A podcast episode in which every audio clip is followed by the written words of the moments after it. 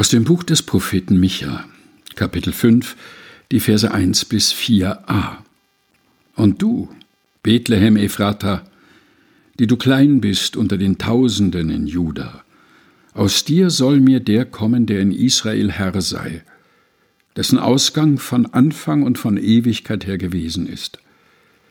Indes lässt er sie plagen bis auf die Zeit, dass die, welche gebären soll, geboren hat. Da wird dann der Rest seiner Brüder wiederkommen zu den Israeliten.